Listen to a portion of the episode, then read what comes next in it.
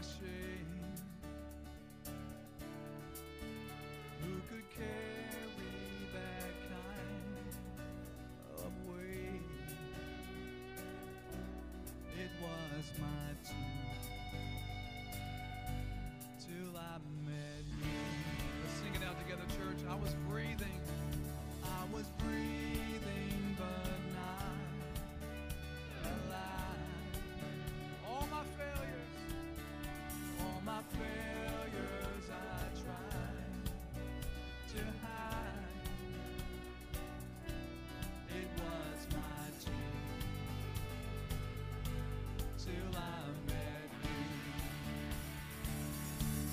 you call?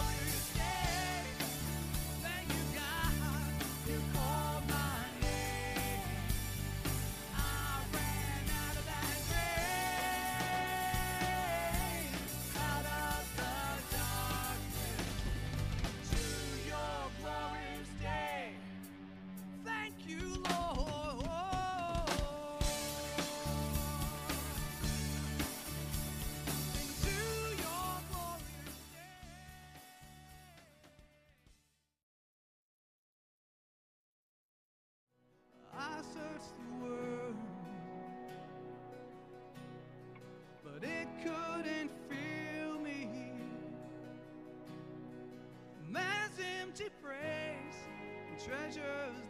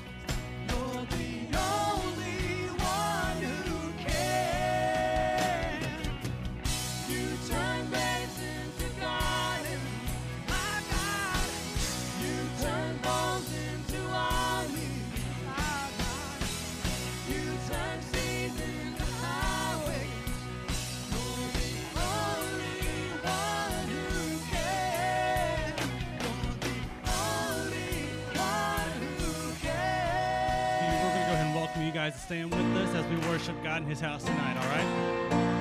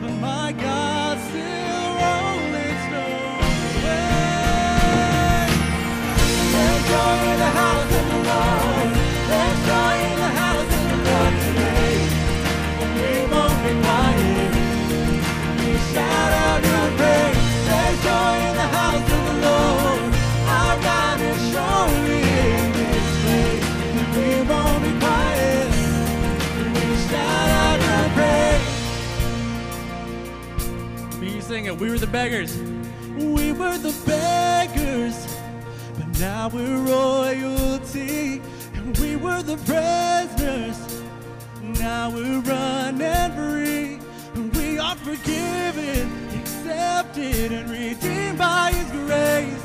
Let the house of the Lord sing praise.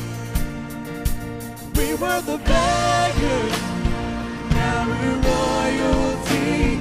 And we were the prisoners, now we're running free.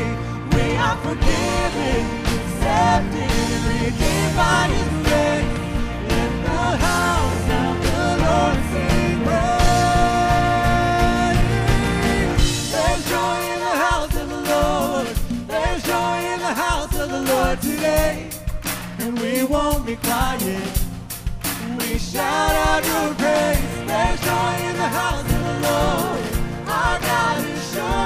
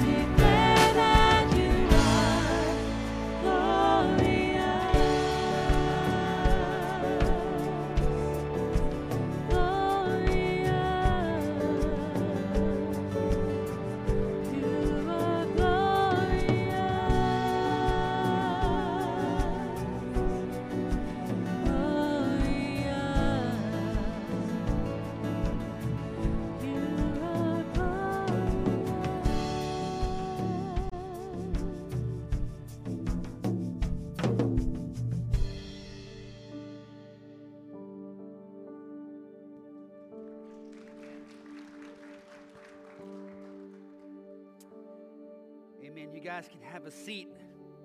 Guys, we just take a little time worshiping God for His glory. What that means, just that He is perfect and amazing in absolutely every way. He is the only one worthy of all glory and honor. And so that means He is the only one that's worthy for us to go to Him in worship and in prayer. And so I want to take a little time to to do that for us here this morning. Take some time for us to focus together and pray. And, uh, and I want to focus our prayer time uh, this morning specifically on something. This week was uh, Veterans Day. And uh, for us as a community, that uh, typically is uh, hits a little different for us. We have a higher than average uh, veteran community here, obviously, because of where we live. And so I want to take a second here this morning and focus our prayer time there, specifically on veterans. Um, and I know there are many, many, many in this room that uh, have served, and just so we just want to, as a church, say thank you for your service. We we appreciate you. We love you. We praise God for you. Thank you so much. And and and we well, yes, absolutely. Let them let them know that and and and we just feel like the best way to show our appreciation for you isn't just to say it but to kind of carve out some time specifically just to pray for you if that's okay. Um, because there is um, obviously it's a it's a unique life it's a unique calling it's a unique occupation um, and there are some different challenges that come with that than than any other occupational choice that you might have um, it's uh, I always ask people when I meet anyone um, that's uh, currently serving, especially. I always ask, "So why'd you join?" Uh, just just interested to hear people's stories. And normally it breaks down into three broad categories. Um, uh, one, sometimes people join because it's just kind of the family business. It's what you do, right? My dad served, my uncle served, my mom served. It's just kind of kind of what you did. Just grew up and it's what you did. Um, some joined because uh, you looked around and realized you had no other prospects, and it was this or jail. So you chose the army. And then uh, occasionally you go, Gosh, if I went to jail, I'd be out by now. So I don't really know. My favorite category, and I get this more often than uh, you'd imagine, I ask, So why'd you join? And they look at me and they go, I have literally no idea. I just, it's like I woke up in a recruiter's office and I have no idea how that happened. But however you landed there, um, again, we do praise God for you, and, and we want to take just a second and pray for you.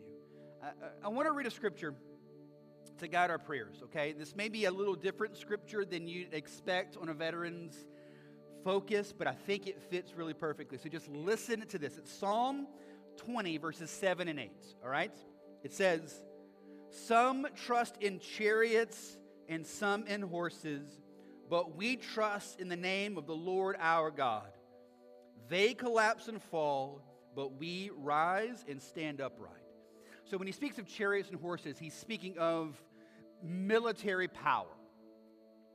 And I think it's interesting who's writing this is David. If you're familiar with David, he was the ultimate warrior king. He is praised for his ability to kill tens of thousands of men by himself. Right? So he is the ultimate of warriors. He conquered, he led armies valiantly. But he also pins Psalm 20 when he says, Some people are going to trust in their military power, but we are going to trust in the name of the Lord our God. They who trust in their military power, ultimately that's going to fall at some point. Eventually, someone comes along that's stronger. Eventually, you age out. Eventually, it stops. They're going to rise, they're going to fall, but we who trust in the name of the Lord our God, we're going to rise. And I want to take just a second and I want to focus some prayer time asking the Lord that He would empower those who currently are serving or have served, that your hope, your ultimate hope, will be in the name of the Lord your God.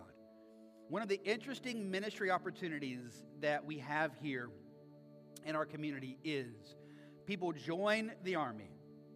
Uh, again, for whatever reason, maybe since you were 12, that's all you could ever think of, or you have no idea why you're in, or whatever.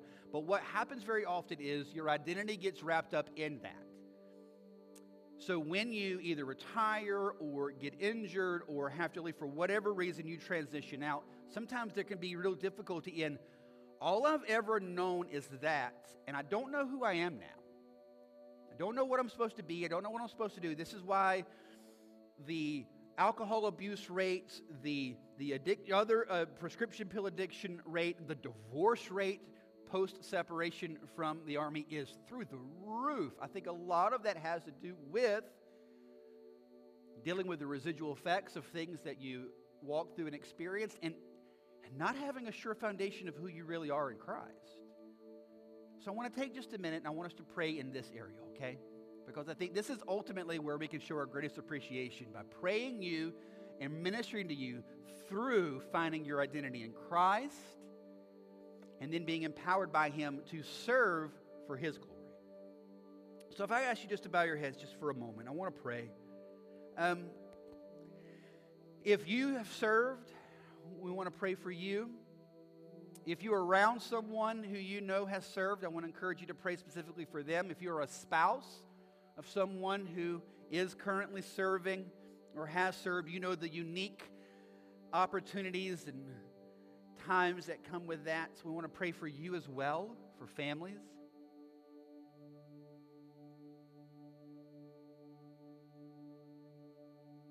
Lord God, I, I pray, God, for those veterans here in this room. I pray, God, one, that they would find their true identity just in you, Jesus. Their true identity is just in you. Their identity is not in a rank, their identity is not in a uniform. Their ultimate greatest identity is just in you.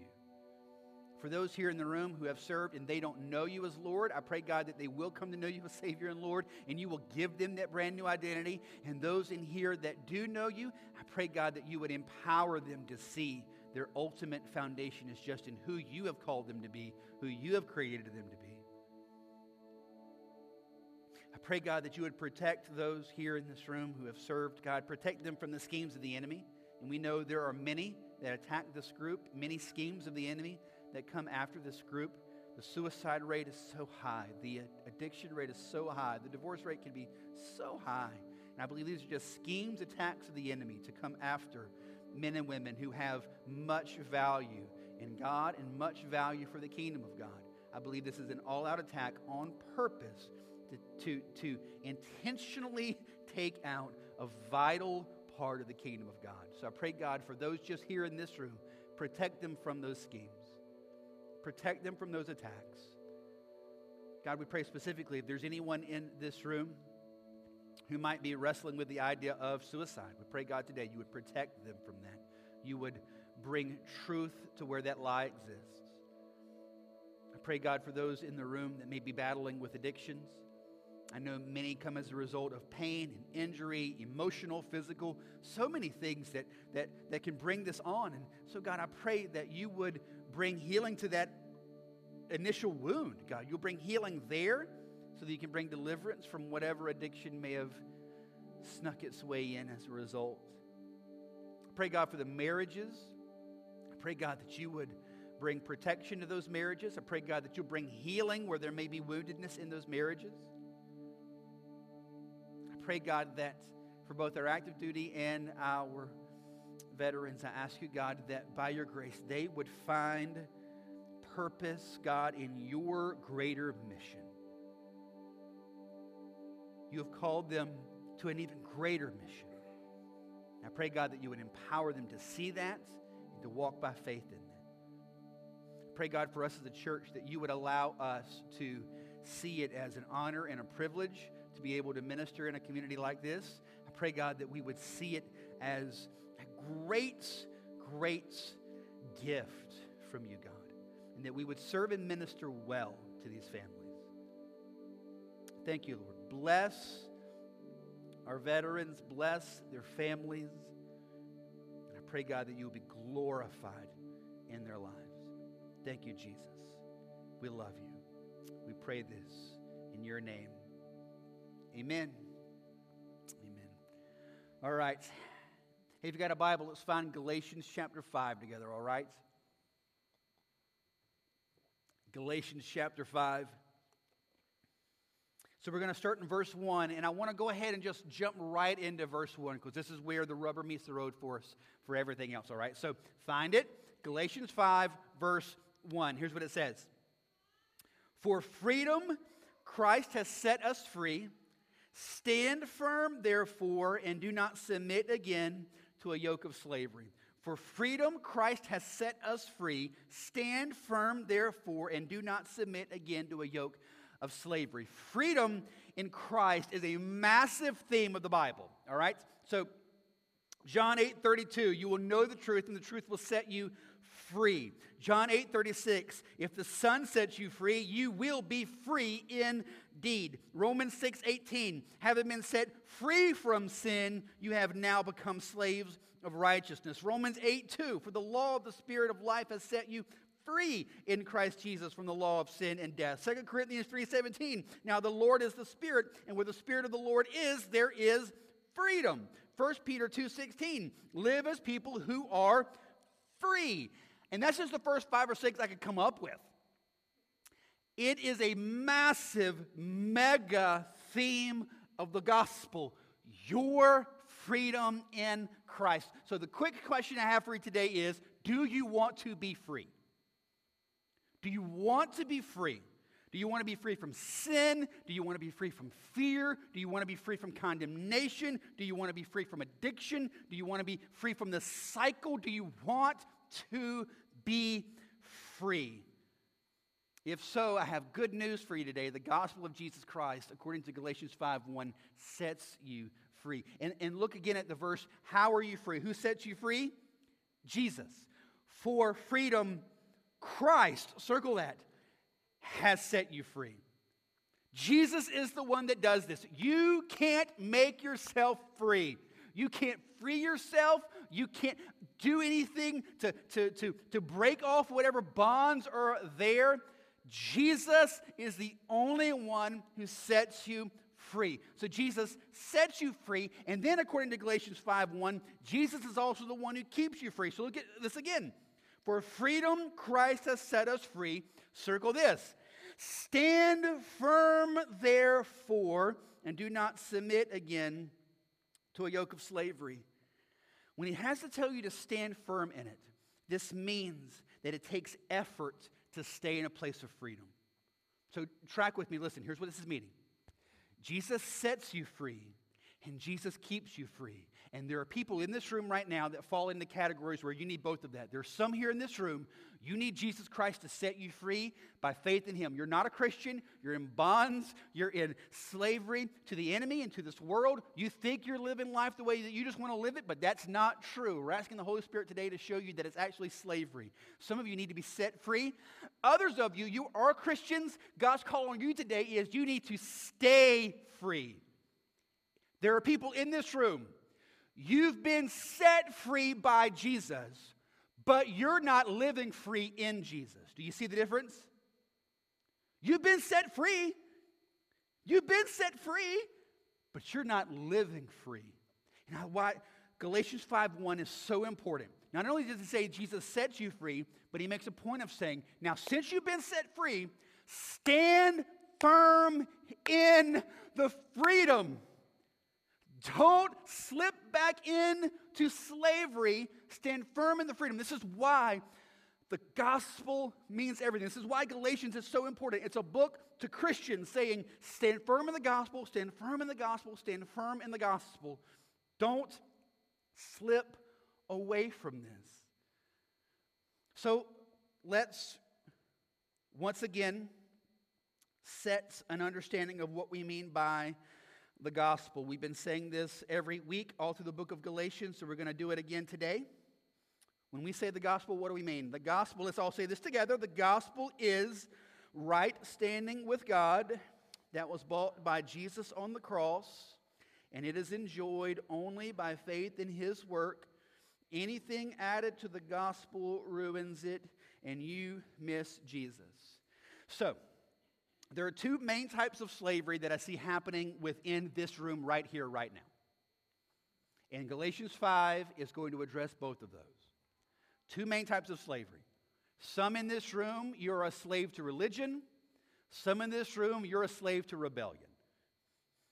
A slave to religion means in some way you think what you do makes God like you more. If I do this, if I live this way, if I accomplish these things, then you're somehow getting acceptance and favor with God. You feel that most, not, not, not so much does it happen where, okay, you think consciously, if I do this thing, God's going to love me. It, you experience it more. Here's kind of a diagnostic test. You know this may be an issue for you. You experience it more in the negative reverse. When you don't do the thing, you feel as if God is mad with you. That makes sense? When you don't do the thing, you're gripped with condemnation. That's a great way of realizing that you also believe, well, if I did it, that must mean that God loves me. That must mean that God accepts me. That must mean God's going to be nice to me now. Some of you are a slave to religion. You see how that's a slavery? Others of you, you're a slave to rebellion. This happens a lot in churches, and it is happening in this room right now.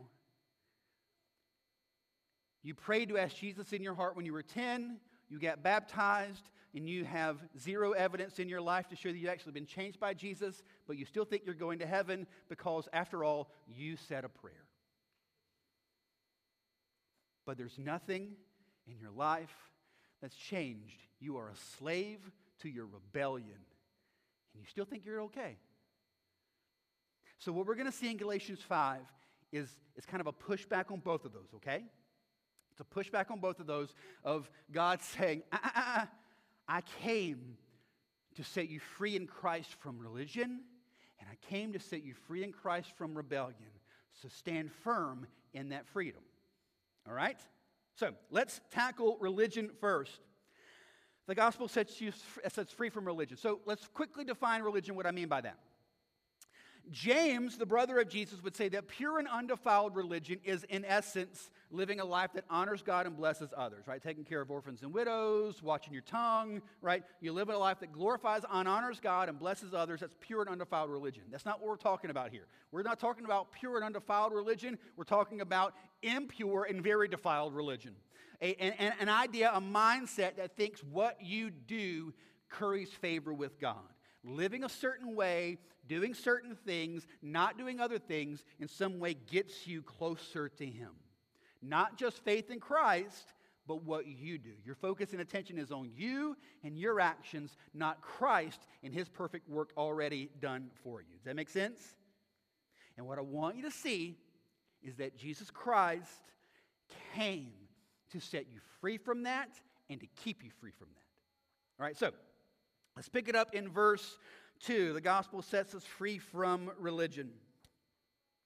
Look, I, Paul, say to you that if you accept circumcision, Christ will be of no advantage to you. So, all throughout Galatians, we're talking about circumcision. So, so this comes from Old Testament covenant. The idea is that if a man submits to the act of circumcision, that's his way of sort of outwardly showing that he is doing all the right things. And so these, these religious people came into these churches in Galatia saying, okay, if you really want to love Jesus and you really want to follow Jesus and you really want to be a Christian, you have to obey these Old Testament laws and show that you obey by being circumcised. And what he says there in verse 2 is if you accept circumcision, if you believe that doing this act, doing this outward act is what makes you right with God, if you accept circumcision, that Christ will be of no advantage to you.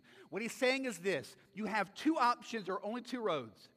Either your hope is in you and what you can do, or your hope is in what Christ and what he has done. Satan wants to think that you can mix the two faith in Jesus and make sure you're a good boy. Believe in Jesus and make sure you don't do those bad things anymore. Believe in Jesus and have this particular systematic theology.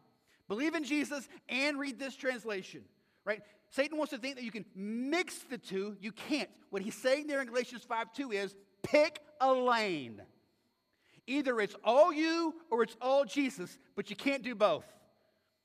It is either all Christ and only Him, or it's all on you. And if it's all on you, Verse 3 I testify again to every man who accepts circumcision that he is obligated to keep the whole law. If it's on you, then it is all on you for the whole deal. You have to be perfect. You have to obey every single rule God has ever laid down. And if you parse out the Old Testament, that comes to 613. You broke the speed limit driving here.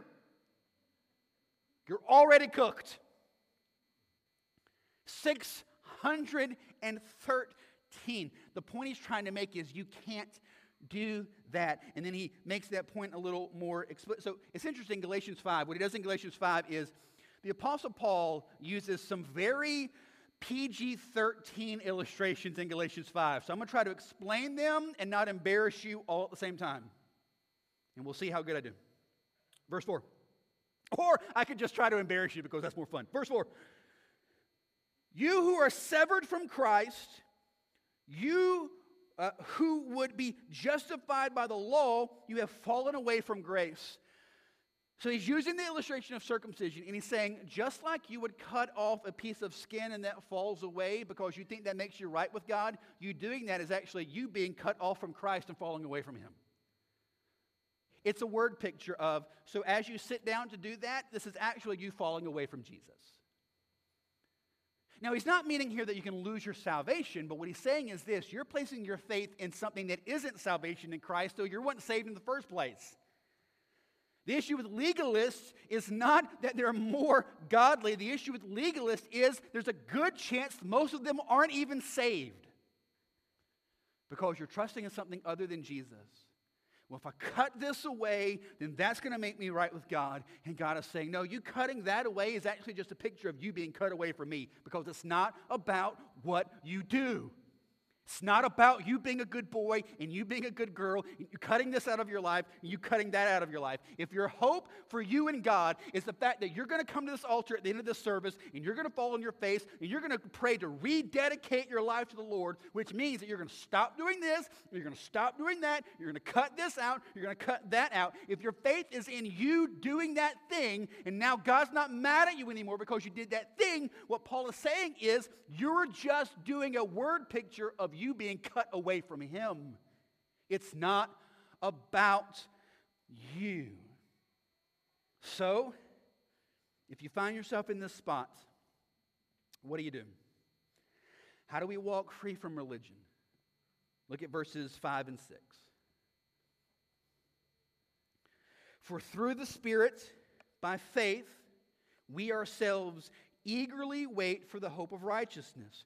For in Christ Jesus, neither circumcision nor uncircumcision counts for anything, but only faith working through love. So here's how it's going to get funky. You ready?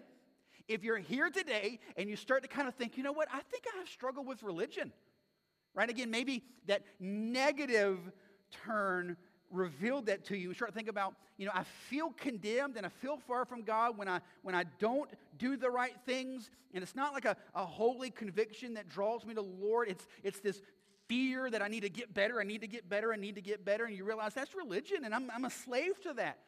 So, so you realize, okay, I, I, that's, I see that. That's not good. So what do I do? Here's what's going to well up in you. You ready? Many of us, you struggle with religion and you realize that. And so what you're going to do is just go, okay, I realize I struggle with religion. Tell me what I need to do to not do that anymore. So tell me the thing then. All right? So believing to do these things makes me right with God is wrong. So tell me what to do so I don't do that thing. And, and you're just adding more do. So what does 5 and 6 say?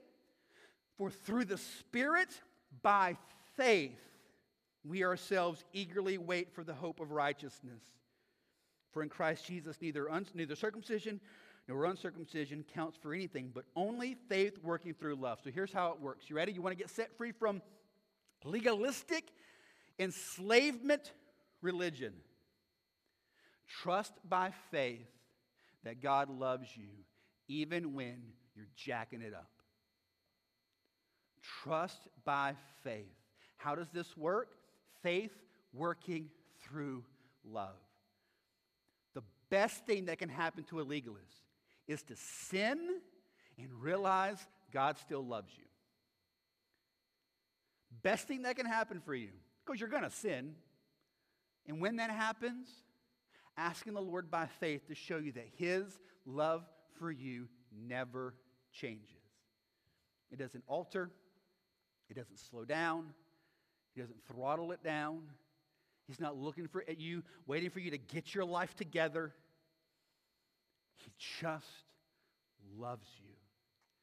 It's not circumcision or uncircumcision. Paul's like, look, do it or don't do it. I don't care. Be circumcised if you want. I would not recommend it.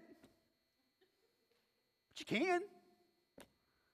But doing it or not doing it isn't the point. Do you follow Christ because by faith you believe that God's love for you can never be broken, even by you? God can't love you less because of what you do, and God can't love you more because of what you do. You have to believe by faith today that it's just, total, and complete by the grace of God, co- completely and totally separate from you. You've done nothing to earn it. You're not the one holding God up, therefore, you can't be the one to let him down. You haven't done anything to make yourself accepted by God. So you can't do anything to make yourself unacceptable by God. It's just faith working through love. So if you find yourself in the bonds of legalistic religion today, you find yourself wrapped up in condemning thoughts and, and angry thoughts and what does God think of me? And if these people really knew, and I'm going to try harder next time, and I'm going to cut this out of my life, yet. If that's where you find yourself, and it's easy to find ourselves there, it's so easy. If you find yourself there, don't feel condemned about the fact that you find yourself there. It is so easy. It is a natural inclination of the heart to go there, which is why we must stand firm in our freedom, Galatians 5:1. This is why he says emphatically in Galatians 5:1, stand firm and don't slip back in to the slavery because it's so easy to do. Don't fall back in. Instead, stand firm in the unshakable grace, mercy, love, acceptance of God. It is not about what I do, it's just about what Christ has done, and He has made me His. And then, to finish this little section, Paul has some very interesting words for these people who are trying to lead others towards legalistic religion. You see that in verse 7. You were running well who hindered you from obeying the truth. This persuasion is not from him who calls you. So he's saying, look, believing in this legalistic religion is not from God. This is not from Jesus. That someone else has brought this into you. Verse 9, a little leaven leavens the whole lump. If you give in just a little bit to this, it will destroy your soul. That's why we're told in Galatians 5 1, stand firm. Don't give an inch. 10, I have confidence in the Lord that you will take no other view. And the one who is troubling you will bear the penalty, whoever he is. But if I, brothers, still preach circumcision, why am I still being persecuted? In that case, the offense of the cross has been removed. So they were trying to do some weird, goofy thing. Well, Paul really believes this, but he doesn't want to say it because he thinks it makes him look bad for these people, but he really thinks that. And so he's like, well, if I thought that, why would I not say it so that you guys wouldn't be mad at me? He's standing firm in the gospel because we're all called to stand firm. And then verse 12. I wish those who unsettle you would emasculate themselves. So remember, I said the whole PG 13 thing? So here we go again. Literally, what he says is this shoot, cutting off a little bit makes you holy, cut off the whole thing. Go, I mean, go big or go home, right? I mean, if a little bit makes you right with God, shoot, man, do it. How serious are you? I wish that those who trouble you would emasculate themselves. Yep, that is exactly what he just said. So, if anyone ever says that I take a joke too far, I'm just going to take you back to Galatians 5:12. I'm Like, hey, listen, I didn't tell you to do that, right? I mean, I mean, uh, and the point he's trying to make is legalism is stupid. Right? There's, there's, there's, there's no principle, there's no understanding of, okay, now you've done enough. Now you're set. There's always more. There's always someone else who does more. Always someone else who has a greater outward expression of holiness. There's always someone else who doesn't do a thing that you do, who, who believes something that you don't believe. There's always someone else thinking they can top you. And Paul's just calling them on it. Well, like, well, hey, then just go for it. Just do it then. And what he's trying to help us understand is this mindset is ridiculous. It accomplishes nothing good, fixes nothing. It just results in people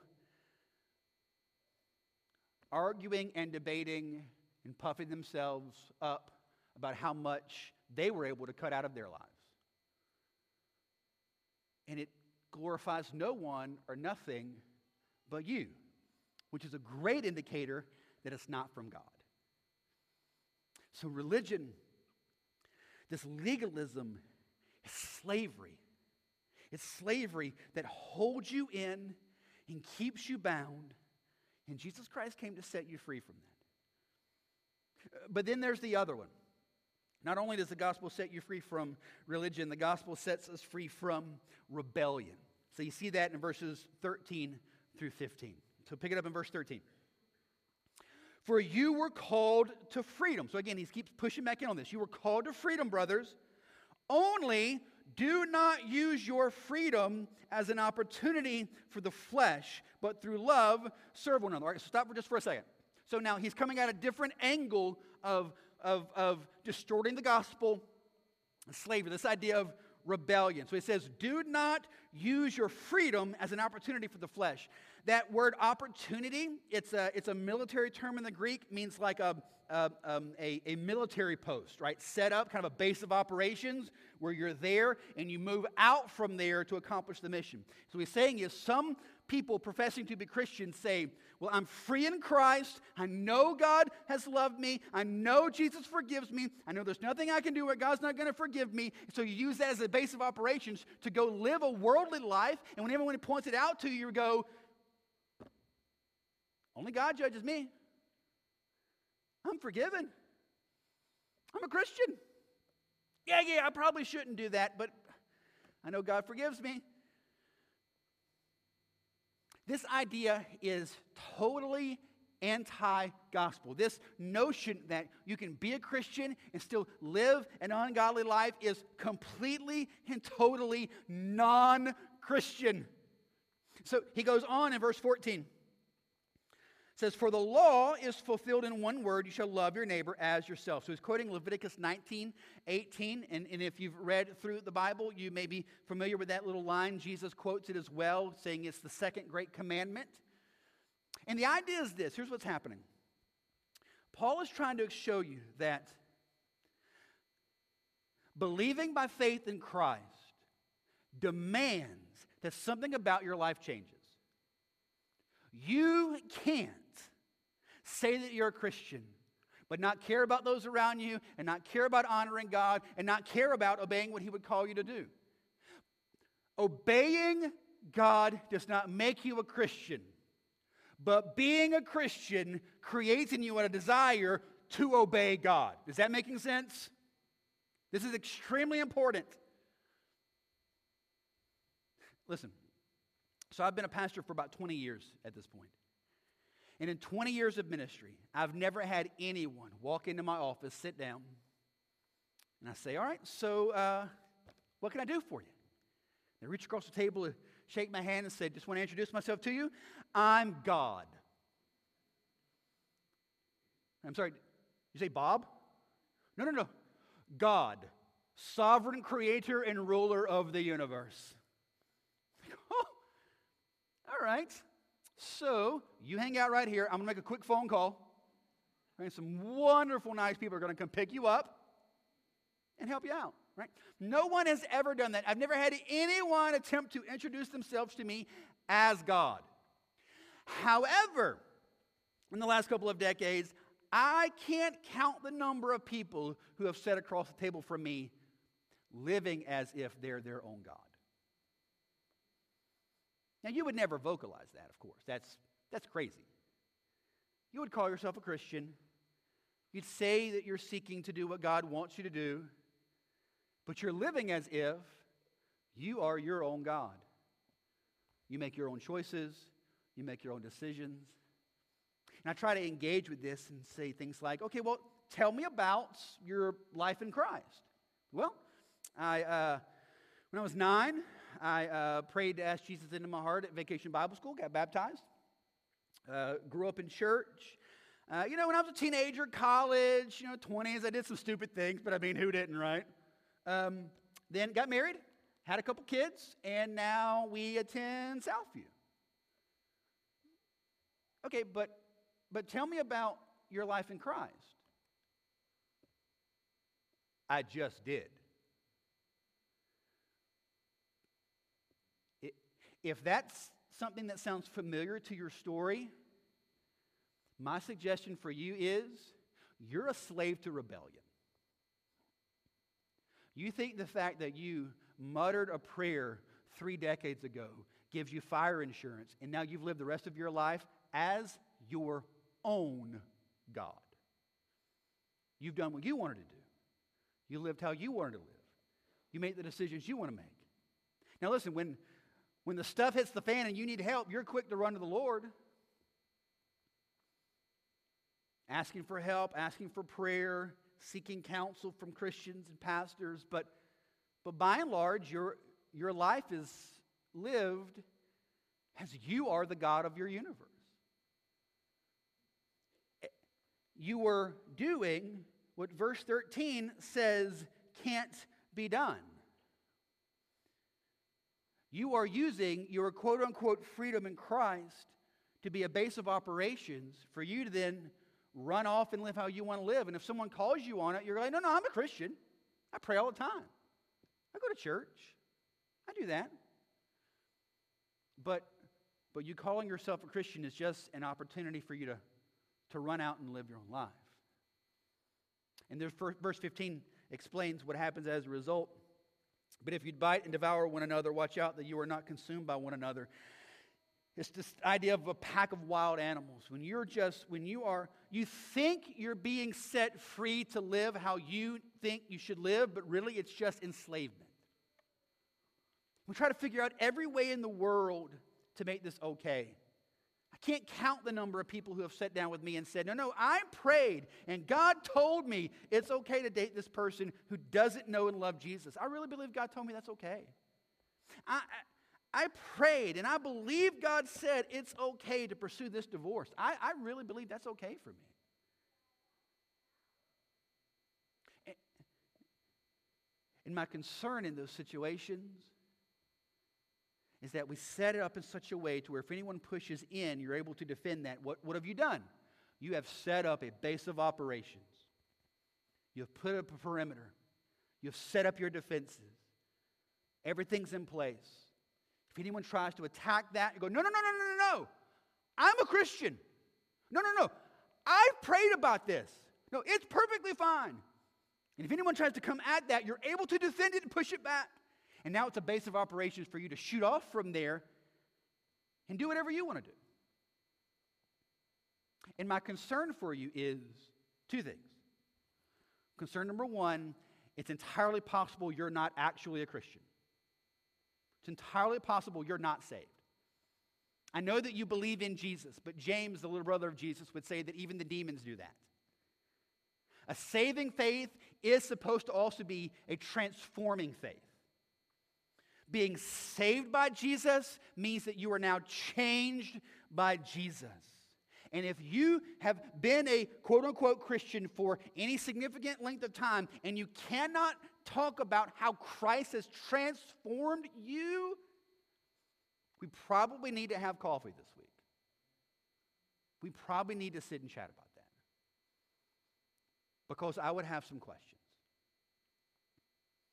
But then there are others of you that you are a follower of Christ. In fact, as you read this in verse 13, he's talking to Christians, right? He- for you were called to freedom, brothers, right? He's talking to fellow Christians, and he encourages his fellow Christians to don't use your freedom as an opportunity for the flesh. There are followers of Jesus Christ in this room. You're walking in sin. You're walking in sin, and you have bought some from hell version of grace, which means it's perfectly okay because I'm forgiven. No, it's not. Jesus was broken and bloodied and tortured and killed so that you can be set free from that, not so that you can do it and not feel bad about it. You see the difference? He died to set you free from it, not to appease your conscience while you do it. Jesus came to set you free from the slavery of rebellion. So stand firm in that freedom. Stand firm in that freedom. Because Jesus Christ has shed his blood, you now get to be free. Live free. I'm going to ask our band to come up. While they're doing that, I, so I've, I've shared this illustration with you before, but I think it's a good one, so I want to give it to you one more time. So just listen. Um, so I, I got a buddy of mine who pastors and plants churches in India. And so he was in the States speaking, and I had him come to my previous church and spoke. And, and so as we were eating lunch afterwards, we're just talking about the church, right? And, and talking about this kind of thing, about the gospel and how it changes people's lives and how it should change people's lives and all those sorts of things. And he looked at me and he said, Brother Brad, do you know how we catch monkeys in India? I said, You know, I was thinking about that just the other day. no, I have no idea how you catch monkeys in India. He said, We have a jar, and we put a banana inside the jar, and the opening for the jar is big enough for the monkey to put his hand inside, but it's not big enough for him to be able to get the banana out. So what happens is the monkey comes in, smells the banana, reaches in the jar to get the banana, and starts to pull it out, and it can't. It's struggling so much to get the banana out. It's so focused on this that it doesn't even realize the trapper just comes up behind him, slips a bag over his head, boom, he's done. And the whole time, all he had to do was let go of the banana, and he was free because he's so fixated on getting this thing, he doesn't even realize he is seconds away from being trapped. For many of us, whether it's religion or rebellion, here's what's happening. You are focused on the thing. Right? If it's religion, you're focused on your good works, your good works, your good works, your good works. You're desperately trying to get that and to make that work. You don't realize that the enemy has just distracted you and is coming up behind you to bring you into even greater slavery. Or maybe it's rebellion and you're focused on what I want to do with my life, what I want to do with my life, what I want to do with my life, and you don't realize that you're just being distracted by the enemy who's coming up behind you to enslave you. So the invitation this morning is very simple let go of the banana. Let go of your own good works. Trust by faith in Jesus Christ that God loves you even when you're bad. And you don't have to now work out a way to be good so that you get back into His good graces. He just loves you.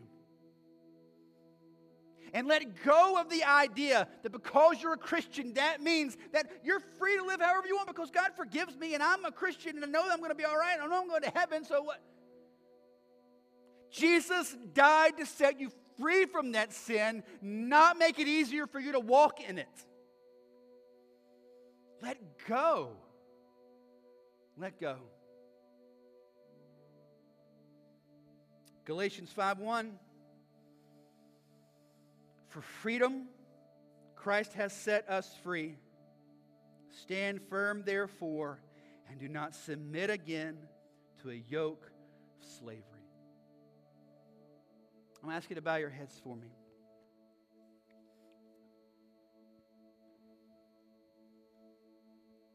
So, one, are you here today and you need to be truly set free? You're not a follower of Christ, you're not a Christian. You need Jesus to set you free. Right now, this morning, do that. Say, Jesus Christ set me free. He died, He was buried, He rose again so that you can experience freedom. Right now, this morning, call out to Him. Say, Jesus Christ, I confess my sin. I am letting go of this world. I don't want it. I want you. Forgive me and make me new. If that's your prayer today, that's your desire, I want to encourage you. As we're done, we're going to be singing here in a few moments. You can come up and talk to me, or afterwards, you can come find me, or you can talk with whoever brought you, whatever the case might be. Well, give you a number in just a few minutes. You can text in if you'd like to set up an appointment. You can do that. We can get together and talk. But I encourage you today trust Jesus Christ to set you free. And for others, you've been set free in Christ. My question for you is Are you living as someone standing firm in that freedom? Or are there pieces of legalistic religion that you're holding on to? Is there rebellion and sin that you're nursing in your life, allowing to stick around? Reject that. Let it go. Stand firm in the freedom that Jesus Christ gave you. So, this morning, as we sing, this altar is open. You can come forward if you'd like to pray. If you'd like to have someone pray with you, I'd be here. We have others that can pray with you. If you want to just come by yourself, you can do that. You want to pray right where you are, that's fine as well. But we encourage you this morning ask God to empower you to let these things fall away. Fall away. You can just trust by faith in Jesus and live in the freedom that He has given you. Jesus, I pray that you would do this in us. Empower us, Lord, to live in the freedom that only you give. Thank you, Lord. Thank you, Lord. We pray this in your name, Jesus. Amen. Stand, guys. Let's, let's worship the Lord together.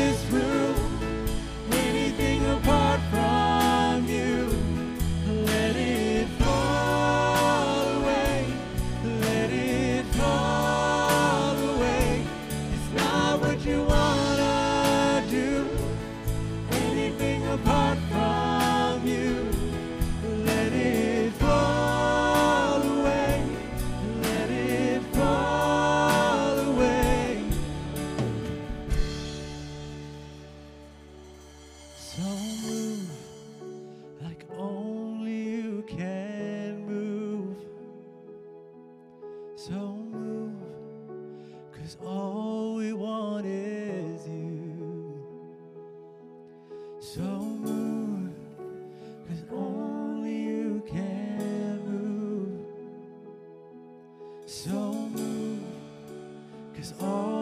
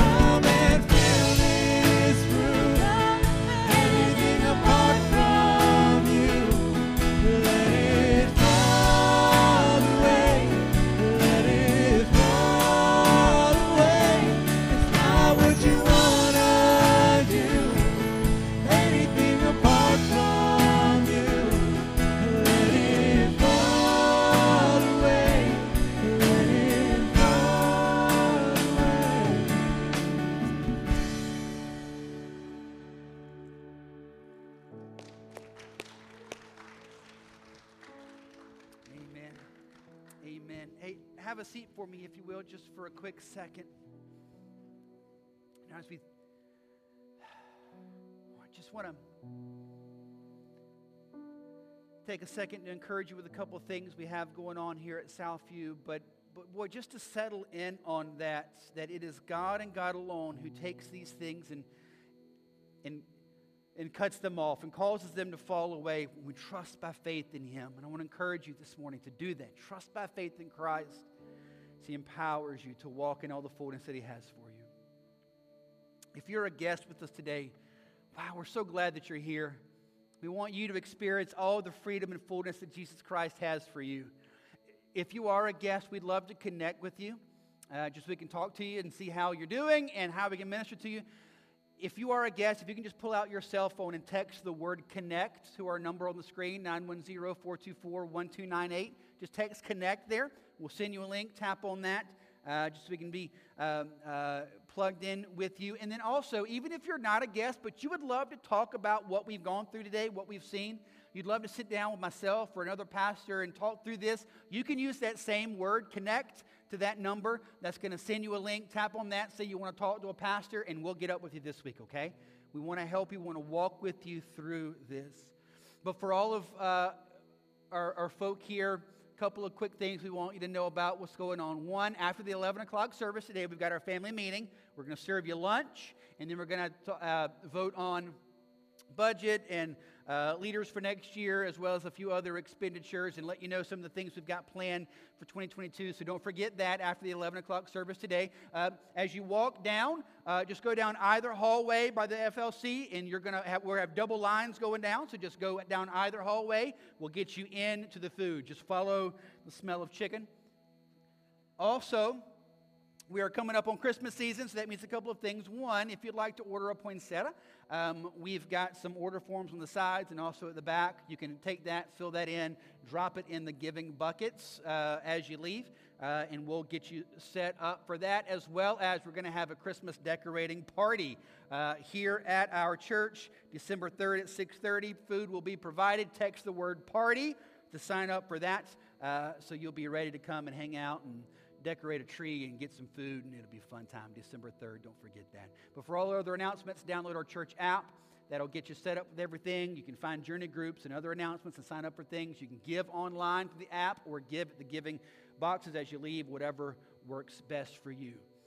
But we're so glad that you're here, and I'm so excited for our family meeting after the 11 o'clock service. Stick around for that. God is just doing a great things. Listen here, at Southview Baptist Church, listen, our desire for you is that you would honor God as glorious and mighty, revere Him as the greatest, most glorious, beautiful being in the world, and then treasure Jesus Christ as the greatest treasure on earth. So we encourage you today to leave this place and spend the rest of this week worshiping Jesus with all of your heart, nurturing that relationship in yourself and in others, and in being a witness to this lost and dying world that Jesus Christ is the only answer for every question they're asking. God is doing a great thing, and I'm so glad to be a part of it with you guys. I'm going to pray for us and let us go. Lord, we just thank you. We thank you, God, that you're not only set us free, but you're empowering us to continue to live free. I ask you, Jesus, that you would, by your grace, continue to draw people to true freedom in you and empower us to live out that freedom. Thank you, Lord. I pray, God, for our meeting later today that you'll be glorified and honored in that. I go ahead and pray for that food. Bless that. It's going to be amazing. So, Lord, we thank you for that and for everybody that's worked so hard to prepare it. Um, God, just be glorified in our lives. We love you with all that we have. Thank you, Jesus. We pray this in your name. Amen. God bless you, everybody. I love you so much. Have a great week.